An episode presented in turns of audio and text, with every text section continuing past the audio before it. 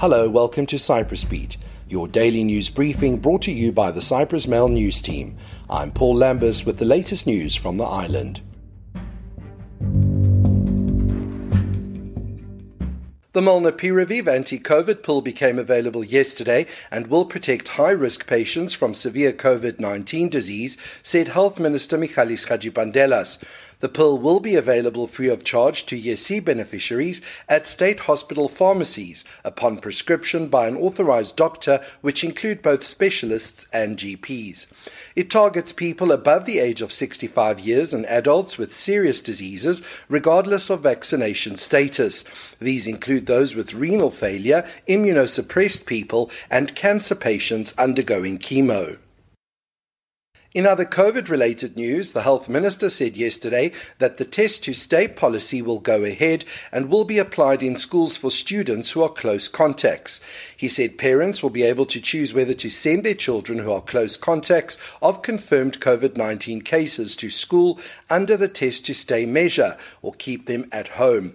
But he insisted the policy would go ahead. Affected students will have to undergo a daily coronavirus test for five days.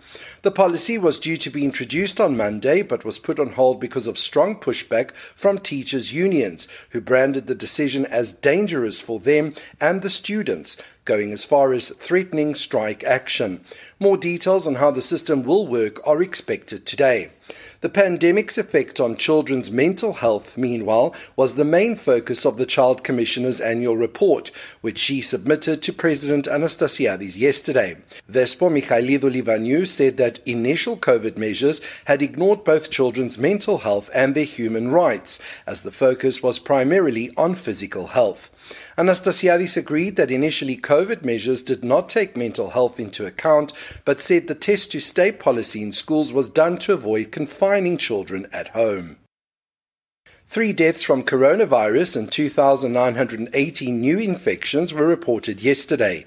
The deaths were three men aged 64, 70, and 91. There are currently 270 in hospital with the virus, of whom 94 are in serious condition. In other news, mixed signals came from the government yesterday over the mooted EastMed natural gas pipeline, with President Nicos Anastasiades censoring those prematurely heralding the project's demise, while his foreign minister stated that he always regarded the project as politically problematic. Anastasiades said Cyprus's energy plans would be implemented in the most appropriate way, in the best interest of its people and other friendly cooperating countries. The statement came after almost an entire week of debate over the fate of the East Med, after the United States explicitly withdrew support for the project. Anastasiades said the decision of Cyprus, Greece, and Israel on the issue is subject to the studies of economic feasibility and the environmental impact. He added that the EastMed was approved by the EU as a project of common interest as it contributed to Europe's energy security. He said he found it sad that some people are happy because the execution of the project has been supposedly cancelled. But a little earlier, Foreign Minister Ioannis Kasoulides said the East Med had been up in the air from the outset.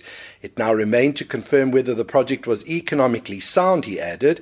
If it is not, then the pipeline is not doable.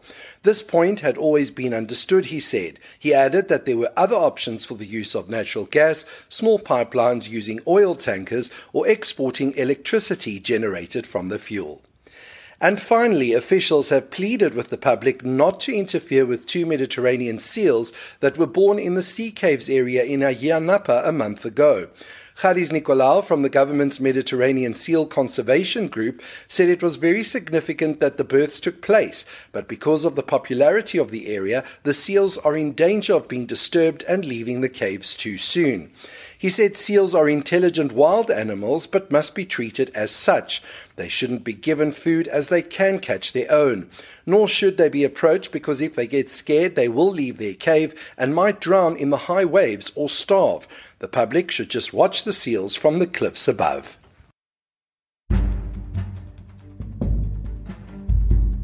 That's all for today.